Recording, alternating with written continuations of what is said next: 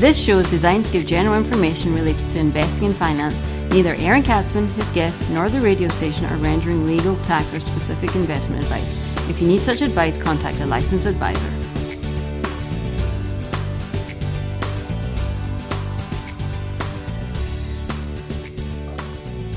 And welcome to the Aaron Katsman Show. I'm your host, Aaron Katsman. We're here to speak to you about your life, your money, and your investments. And as always, we're coming to you from the spiritual and soon to be financial capital of the world, Jerusalem, Israel. If you've got any questions or comments, feel free to email me at Aaron, A A R O N, at lighthouse with an L, lighthousecapital.co.il.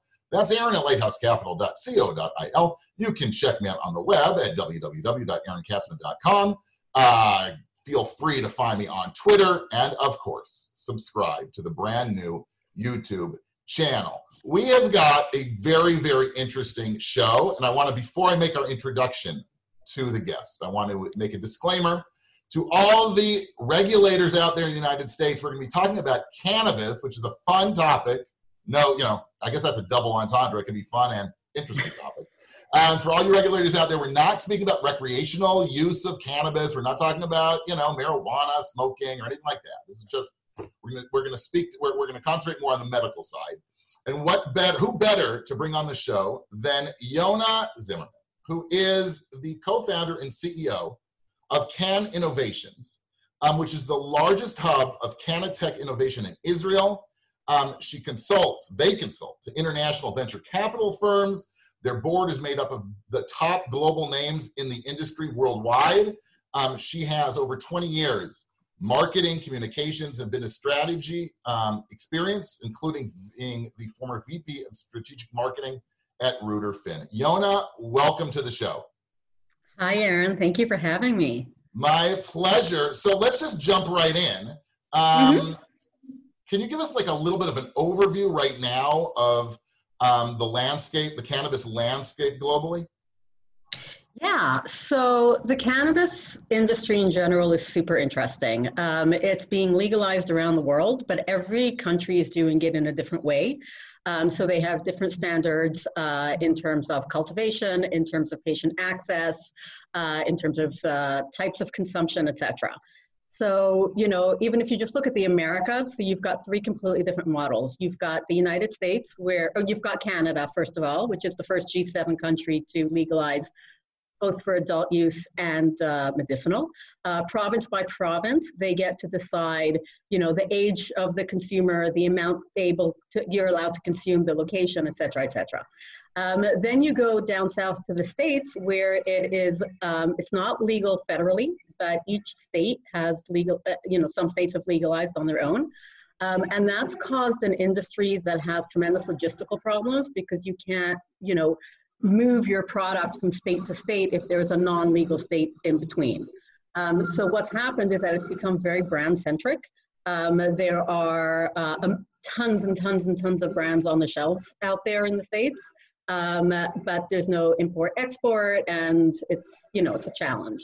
Um, and if you go to like Latin America, then they're you know going to be they're they're cultivating and they're going to be exporting and uh, same with Southern Africa. Uh, there, uh, ultimately, I believe that you know once cannabis becomes a, a, commodity, then you know Southern America, Southern Africa will be the leads in terms of cultivation, um, whereas every other country will will be doing something else. And then if you look at Europe, they have a completely different model because they're going purely medicinal they're investing a lot of time in R&D, a lot of time in science. Uh, the large pharmaceutical companies that are based in Europe are looking at it. But they're also, each country is rolling out differently, but they're doing it according to their national health service standards. Um, so it's, it's a completely different model. Um, but super interesting regardless how you look at it. So is it is it fair to say that sort of the U.S. the North American model is much more recreational use, and the European model is much more medicinal? Absolutely. I would okay. say that the, the, North America in general is more health and wellness. Okay. So there's a lot of CBD, a lot of, you know, uh, pain relief, easing of symptoms, but it's not medicinal, you know, pharmaceutical. You need a prescription and, and you know exactly what you're getting and there's someone who's tracking you. Um, so, I mean, there, there is that as well, but it's much more of an adult use market. Yeah. Interesting. Um, which brings I guess, to Israel where Yeah. a couple of years ago, uh, you know, medical cannabis was all the rage. I mean, I had clients calling me up and you know i read about this and this isn't a clear you know they've, they've got a treatment for liver disease and this one has a treatment for this and that and that and then all of a sudden israel's gone sort of silent can you sort of fill us in where israel is right now on the map Yeah, so first of all, in terms of the market in Israel, we're talking right now about 60,000 registered patients um, for medicinal cannabis. Um, Israel, it, I would say about two years ago, Israel had an opportunity to be one of the leaders in cultivation. Um, you know, we could have been the global standard for cannabis grown in the Mediterranean basin. Um, unfortunately, due to both the quality of the materials that are grown here, um, they're not up to the standards of uh, Europe. So in Europe, it's EU GMP, good manufacturing practices. In Israel, they do IMC GMP.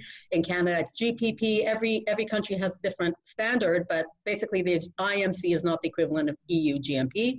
So the quality of the material is not good enough. And also, there have been tremendous regulatory hurdles because Israel decided to do a massive cannabis reform that basically said that Israeli cultivators could export only once there was enough uh, produce to support the local needs.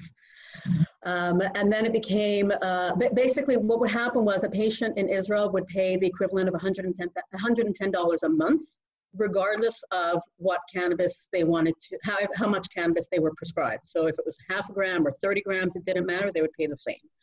So now the Israeli government, as part of the reform, is saying that the cannabis has to be uh, given through pharmacies. Um, and then it becomes basically a price war because the pharmacies want to take their share. And then they're saying to each cultivator, well, you know, it's more or less the same stuff. So who's going to give it to us cheaper? And on the patient side, they're going from paying $110 regardless of how much they're taking to paying thousands and thousands of dollars. So they haven't been able to resolve that, and therefore Israel, instead of being a tremendous exporter, is now the largest importer of medical cannabis in the world, bigger than even Germany. wow So while there have been some exports, because there are a couple of cultivators who are EU GMP, it's nowhere near the level that we would have hoped and expected. Interesting Um, but having said that, sorry, just one more thing. Oh, having said that, some, Israel still has an advantage um, because you know we talk about startup nation. Uh, so all the concepts of, ind- of innovation and entrepreneurship and academic support um, that we know because of startup nation is also applicable to cannabis. So there's a lot of research being going going on here, both in terms of plant biology, clinical trials for different indications, uh, development of new delivery systems that is happening in Israel with the support of the government, with the support of academic institutions, um, international investors. And that is an angle that is unique to Israel, I would say. okay i want to quickly after our break i want to actually focus on on sort of the investment aspect of this uh, but first Sure. How can people get a hold of you Um, my my best way is my phone, uh, country code 972 uh, 05026888603, or by email Yona Y O N A at caninnovations.com, C A N, that's one N, innovations.com. Okay, great.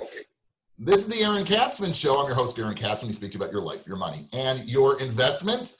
If you got any questions or comments, feel free to email me at Aaron, A-A-R-O-N, at lighthousecapital.co.il. You can check me on the web at www.aaronkatsman.com. Of course, be sure to follow me on Twitter, and please subscribe to our brand new YouTube channel. We're speaking everything that's cannabis. And I'm going to go. Th- I want to ask Yona, um, who's a global expert. She's a she's got a uh, an innovation lab. She's co-founder of an innovation lab in Israel, and she's a global expert on sort of the whole world of cannabis. Um, a, question I ask a lot of my guests, especially blushing. it's, it's something you've always. Mother be proud to know you're an expert on cannabis. Uh, Yeah. um, my- one of the questions that I, I've been asking guests over the last few months is whether there are opportunities or the impact, let's say, of COVID on your specific industry. Can you so can you sort of maybe touch on that a little bit? Yeah, so it's actually fascinating that cannabis went from, you know, an illegal substance on the UN narcotics list with all the reefer madness stigma to being a essential business during COVID. Um, so, you know, all the countries that have legalized cannabis, all those stores were open. They were they were the first to offer curbside delivery, um, and they actually, in many places, sales increased. Also, people were anxious, right? So you want your CBD, you want your THC, you you want to have enough. At the beginning, we were running out of toilet paper. Some people were worried they were going to run out of cannabis. um, so, and also just from a legalization perspective, I mean, once it's become an essential service, there's no way it's going to go back to deep being criminalized. I mean, that doesn't make sense. Mm-hmm. So, tremendous opportunity there. I think that um, for the past two years, all the investment has gone towards cultivation, um, which honestly, I, today, I think that's a huge mistake because there's uh, the, the market's going to be flooded with raw materials within a year or a year and a half. Um, so raw material is not, you know, it's going to be a commodity.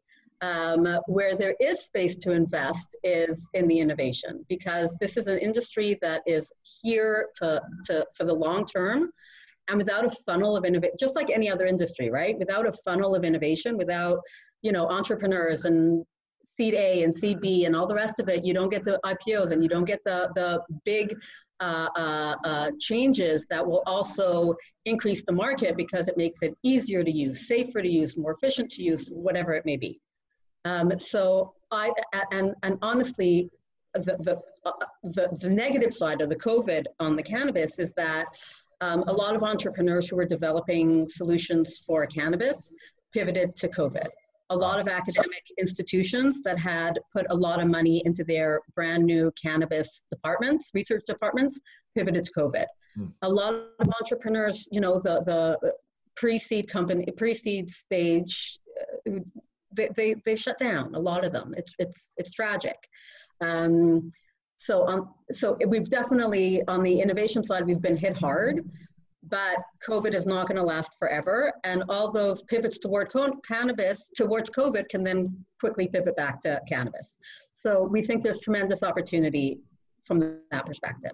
So people who've, who've potentially thought that they sort of missed the boat, uh, it, it, sort of got pushed out by a couple of years probably, and it's it's almost like we're back to square one in certain respects.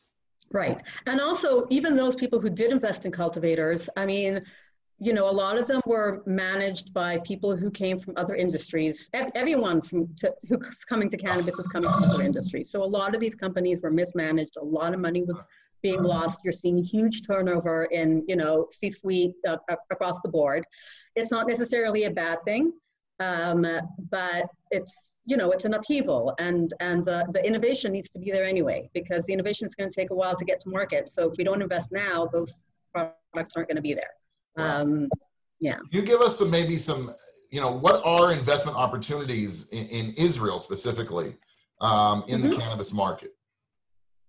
So, wow. I mean, you know, we work with, what we do is essentially bring Israeli cannabis technologies to the global market. We're currently setting up an accelerator program in Europe. Um, and so we're constantly vetting technologies. Um, that's what we've been doing for two years. We've got a tremendous network here.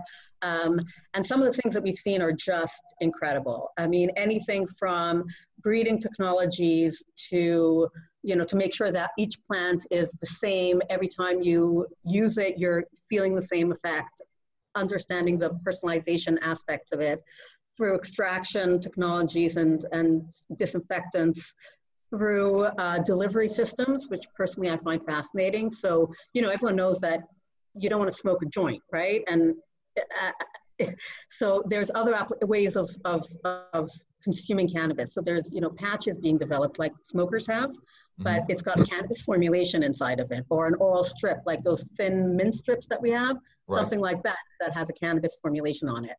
Um, also, there's a lot of research being done onto the, into the stability of the plant, so and and specifically to target audiences. So kids with autism, PTSD, um, uh, uh, pain, uh, all of that is being researched. And then the also the application of the product has to suit the person taking it. Because if you're giving it to a child obviously you, you don't want them to inhale. And obviously if they're in the middle of a, a seizure because it's also you know proven to be effective for epilepsy you can't tell them to take something. So it has right. to be something that a parent can give. Or asthma cans. So that it's uh, uh, very small particles uh, formulations are usually sticky and thick. The viscosity is, is difficult. So this is a company that's able to make it like an asthma can. So it's a very thin spray of less than five microns. It goes into deep lung, which means immediate offset. Wow. So again, a child is having a, a, seizure and you want to give them their cannabis, you can do so in a safe, effective way. And you know exactly how much to give them. So all, all of that research is being conducted in, in the biggest hospitals in Israel. Do those um, technologies ultimately, to, when they make it to market, do they have to go through, through, if we're talking about the U.S., sort of the same FDA approvals that your other bio, you know, that your traditional biotech company would have to go through? Yeah, so um, well, in the states it's different. It's difficult because it's FDA. Right. But usually, what happens is that if it's a device, you get your you get your device registered because the, the device itself has nothing to do with cannabis. Mm-hmm. So you device registered for as a CE mark or whatever whatever qualification you need for a medical device, and then the cannabis is is separate. Um, you don't need a, and then you, you do, you need an additional approval to use the product with cannabis, but by then it's a much simpler process. Gotcha. Um, yeah. And the, the problem is that, you know, there's all, all the medical formulations are still all in clinical trial. There, there are companies going the FDA route, but the FDA route, you're talking about pharmaceuticals, you're talking about, you know, you want to have a consistent uh, product each and every time if it's pharmaceutical level. So that will happen, and all the big pharma companies are sniffing around. But that's, you know, a 5, 10, 15 year process. Uh-huh. Um, but that's where the big, you know, that that's the real, that's the holy grail. Right, right. That's ultimately where the big money is. Yona, yeah. fascinating, fascinating. Once again, how can people get a hold of you? Um, yeah, so my phone number is country code Israel 05026888603 or Yona, Y-O-N-A, at caninnovations.com. That's can with one N, C-A-N. Um, yeah, awesome. Thanks so much for coming on the show. Aaron, fantastic to see you again. Great. Uh, that's been the Aaron Katsman Show. I'm your host, Aaron Katsman. We speak about your life, your money, and your investments. If you got any questions or comments, feel free to email me at Aaron, A-A-R-O-N, at Lighthouse with an L, lighthousecapital.co.il. You can check me out on the web at www.aaronkatsman.com. Be sure to follow me on Twitter and, of course, sign up and subscribe to the brand new YouTube channel. We will see you soon.